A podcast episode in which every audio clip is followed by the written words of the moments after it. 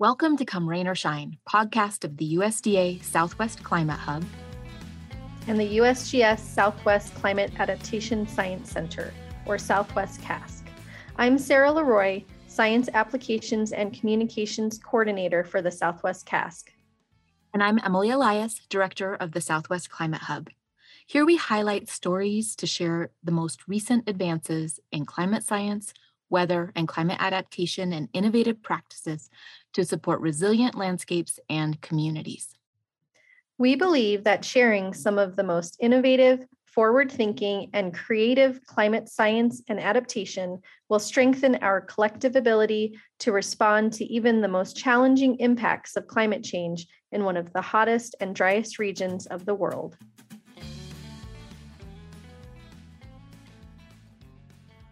The contents of this podcast are for informational purposes only and should not be interpreted as endorsement for any of the products, technologies, or strategies discussed. Today, we speak with our friend and colleague, Dr. Joel Brown, about rangelands in the Southwest. Over his 45 year career, Joel has become one of the most influential rangeland scientists of his generation. Joel is currently the leader of the NRCS National Ecological Site Team and has devoted his professional career to critical analysis of the basic tenets of the rangeland profession. Joel's scientific accomplishments, including over 100 published papers, have provided visionary leadership to the rangeland community. He has contributed to our understanding of the mechanisms of woody plant encroachment, climate change effects, drought management, and ecosystem service perspectives on rangelands. Since the USDA Climate Hub Network was formed in 2014, Joel has served as the Senior Science Advisor for the Southwest Climate Hub, providing guidance on climate adaptation strategies. Joel, thanks for joining us today. Well, as I mentioned in the introduction, you're a rangeland ecologist by training, and I'm curious about what led you to study rangelands. Well, like everyone else in their career, that path was long and tortuous. I was raised on a livestock grazing operation in southern Oklahoma, and I worked with a lot of old school cowboys. Those associations led me to believe that I needed a plan that included a lot less riding, roping, and wrestling animals, especially as I got older. I was also around for the beginnings of Earth Day in the 1970s, and I knew I wanted to pursue the ideas of protecting the environment and continue to work in agriculture. So the field of rangeland management seemed like a perfect fit for me. Fortunately, I've been lucky enough to be around a lot of people that felt the same. Thanks, Joel. I didn't realize you um, grew up with some old school cowboys. I have some of those in my past as well. my grandfather and his friends. So, yeah, that could lead you to this kind of study. And I got a lot of nifty sayings out of it. Excellent. We'll we'll try to circle back to those at the end. So throughout your career, you became well known for your work with ecological sites and now serve as the leader for the National Ecological Site Team.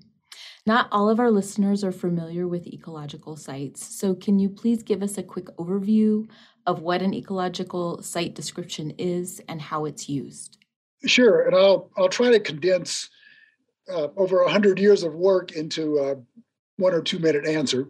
Ecological sites really are just a current expression of some longstanding ideas and practices in land management.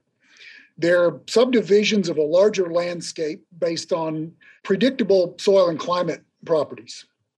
Of course, there's a whole host of complexities but the idea has always been to be able to create field scale maps with verifiable attributes that can be used as a reliable and repeatable basis for planning and management. Ecological site descriptions really are the documentation that backs up those ideas and those map units, including soil properties, rainfall distribution, growing conditions, and especially how all of those things interact with management to produce what we expect from land. These descriptions, there could be a mix of raw data, science based logic, and management experience. And the job of all ecological site specialists and ecological site developers is really to figure out how to make that information available as quickly and as easily as possible. You alluded to this a little bit in, in saying that this is 100 years of information and research, but when did the ecological site description concept emerge? And did it replace a different or alternate way of viewing rangelands? And is the concept applied to rangelands globally? Good questions. Like I said earlier, this is just the current version of some long standing and really constantly evolving practice. In the early 20th century, scientists and land managers collaborated to develop ways of combining the knowledge into management principles and tools. At that point, unfortunately, they were limited by just a, a short history, both of experimentation and observation.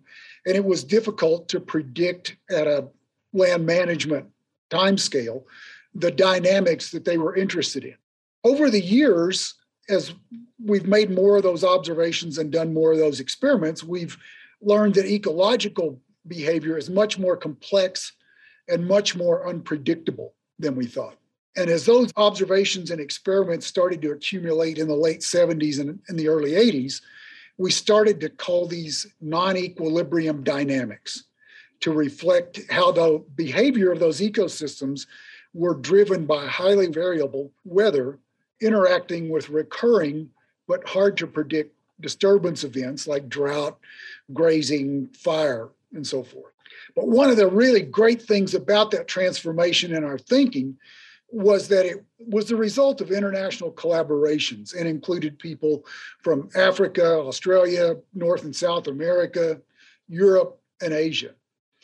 As these ideas began to take hold, we were able to benefit from simultaneous advances in data management, computing, remote sensing, and all those other fields of science. And we started to create new ways of communicating and managing our information.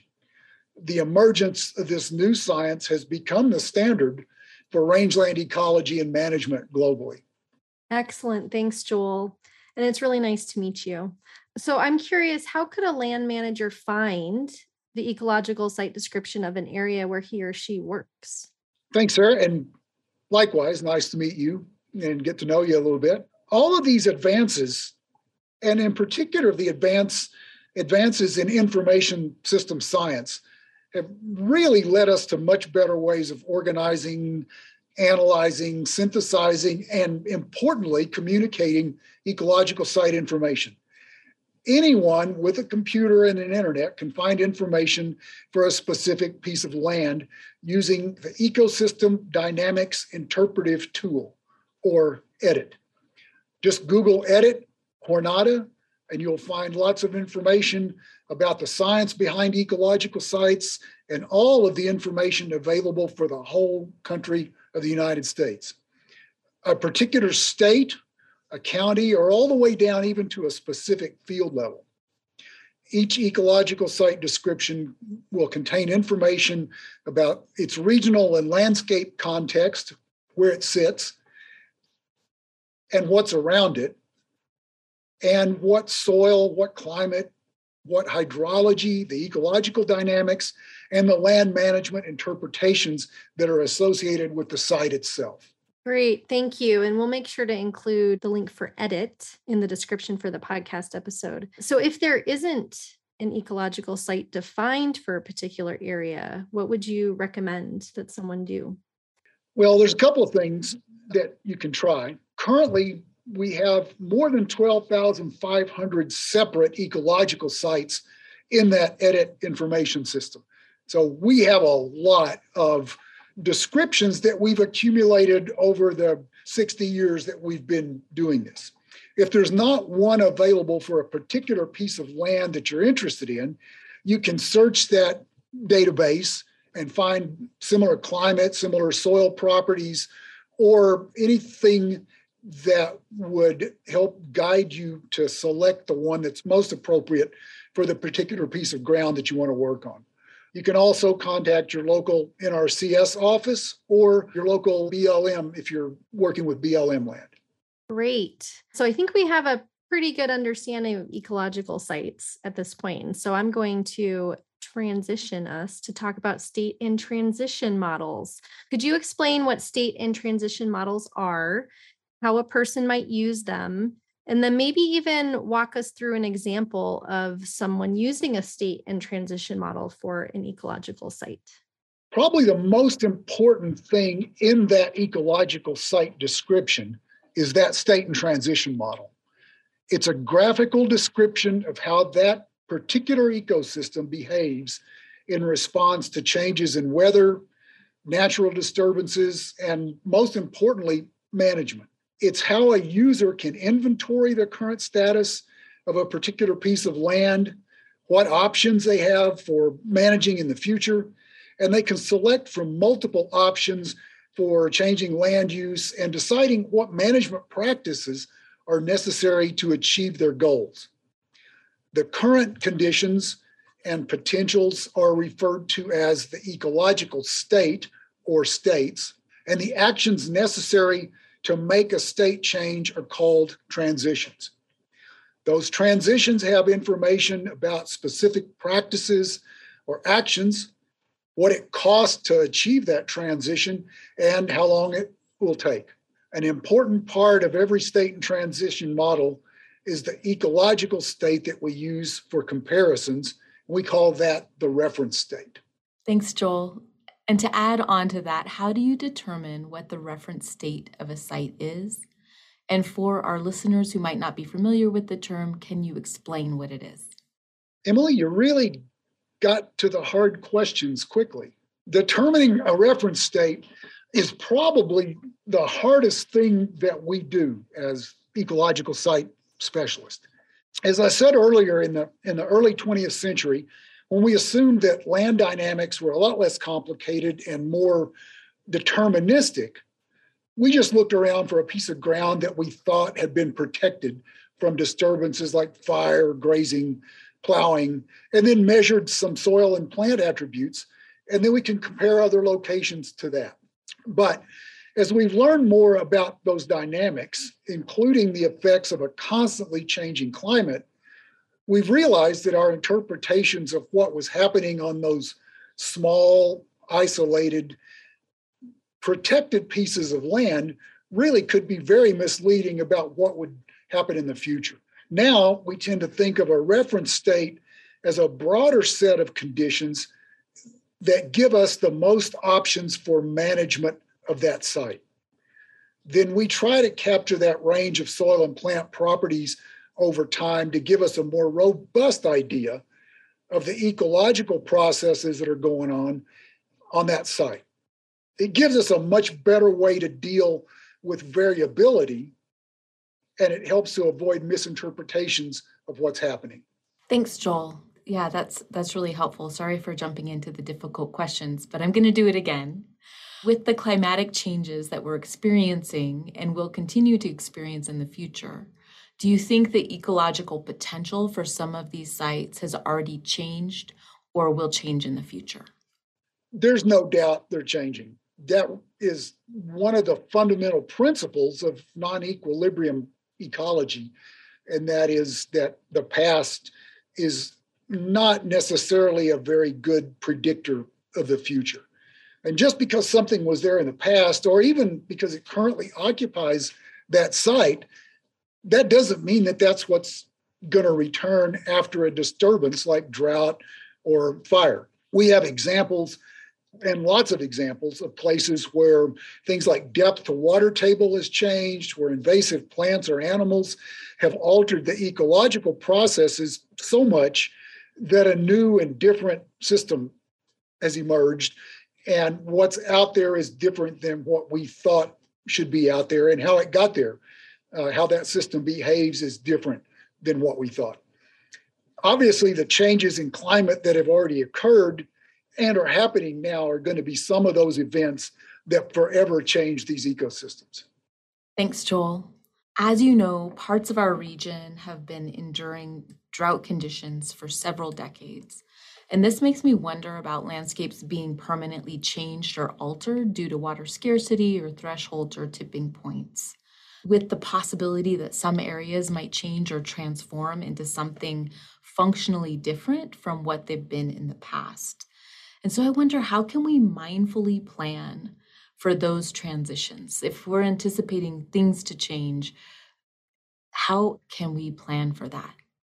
And Emily, be sure and tell me before we get back to the easy questions, because these just seem to keep getting harder. Documenting the type of changes that you have just asked about has really been a large part of what rangeland ecological research has been about for many years. And you know, we've got a huge litany of these. There's no better example than the widespread conversion of extensive native grassland to shrub dominated ecosystems over the past century.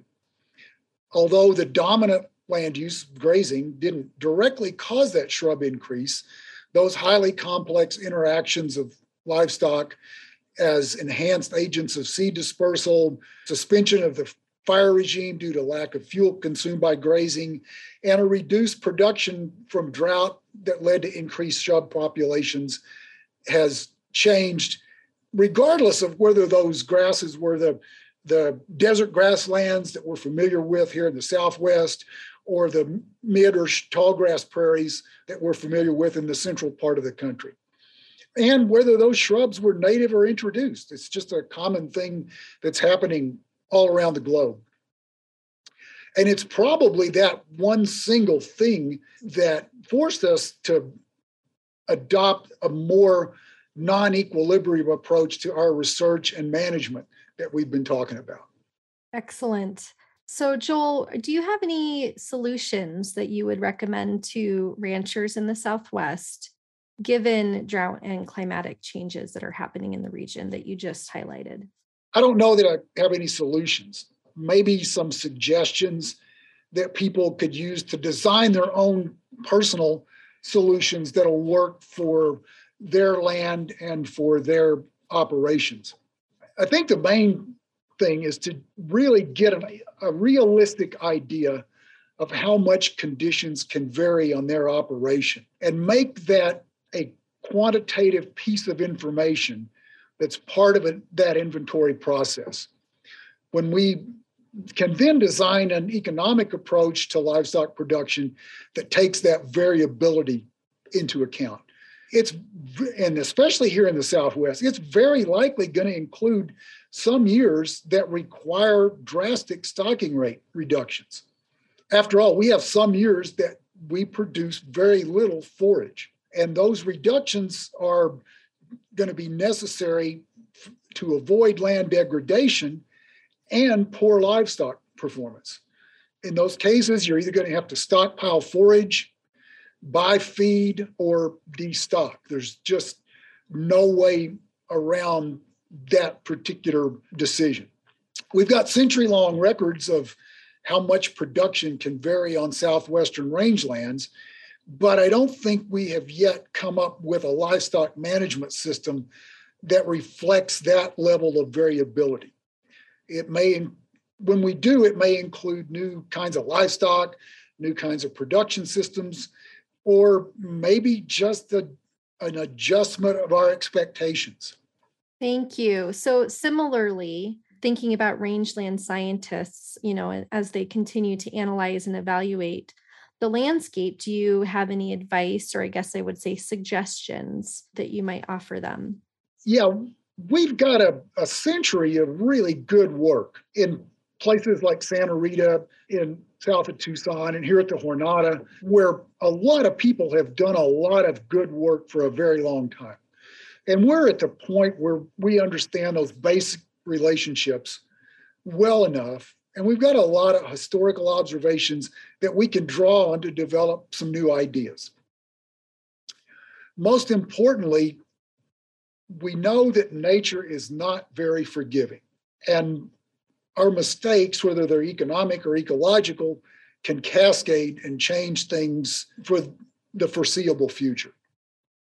And given the context of climate change that we're facing, I don't think we can assume that anything is off limits or out of bounds for research work. We have to be more creative. We've seen over the last 20 years or so that land managers really also want to be part of that research and they are exceptionally creative. So I I think the the two things are just be more creative in searching for solutions and include people in those solutions. That's perfect. Thank you. Great answer.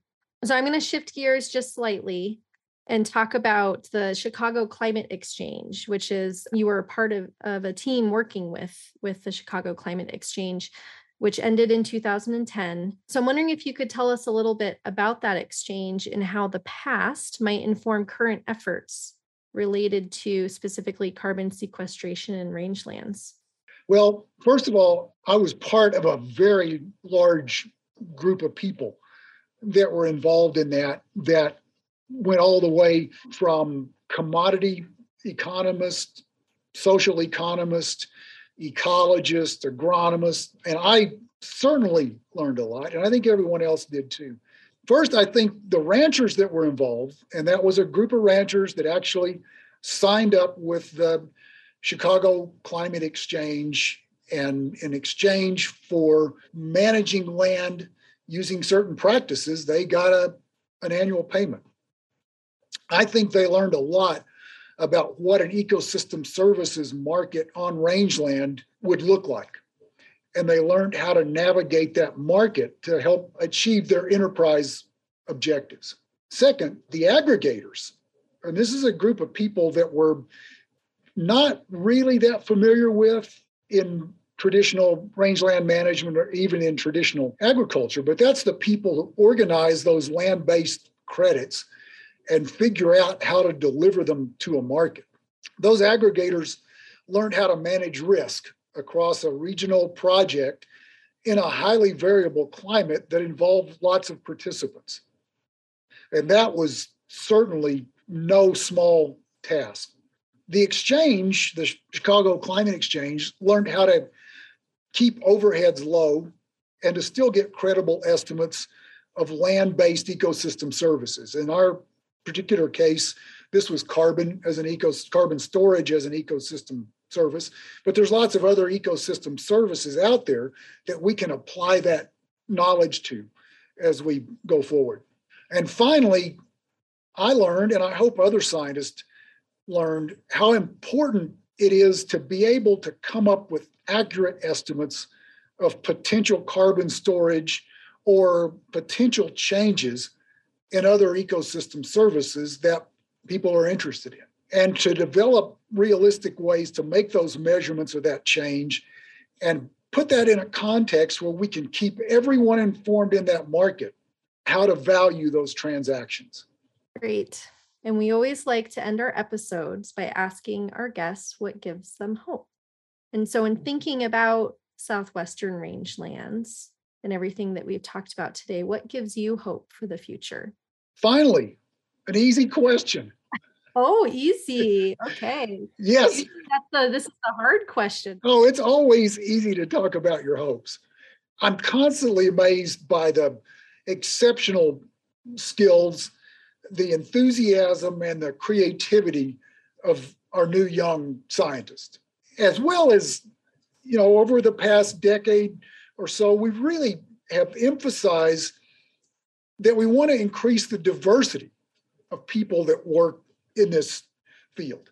And I think that increasing diversity has brought in a whole new wave of new ideas and new ways of looking at the world. And that's just has fueled our creativity. I think for people that are, are mid career and, and further along in their career, the biggest challenge right now is to figure out how to encourage and capture that creativity so that we can take advantage of it in the science? That's an easy question. Well, I'm glad we could end on an easy question. well, thank you very much, Dr. Joel Brown, for joining us today. And yeah, thank you. Thank you. Thanks for listening to Come Rain or Shine, podcast of the USDA Southwest Climate Hub and the USGS Southwest CASC. If you liked this podcast, don't forget to rate or review it and subscribe for more great episodes.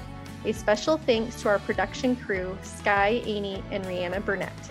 If you want more information, have any questions for the speakers, or would like to offer feedback, please reach out to us via our websites.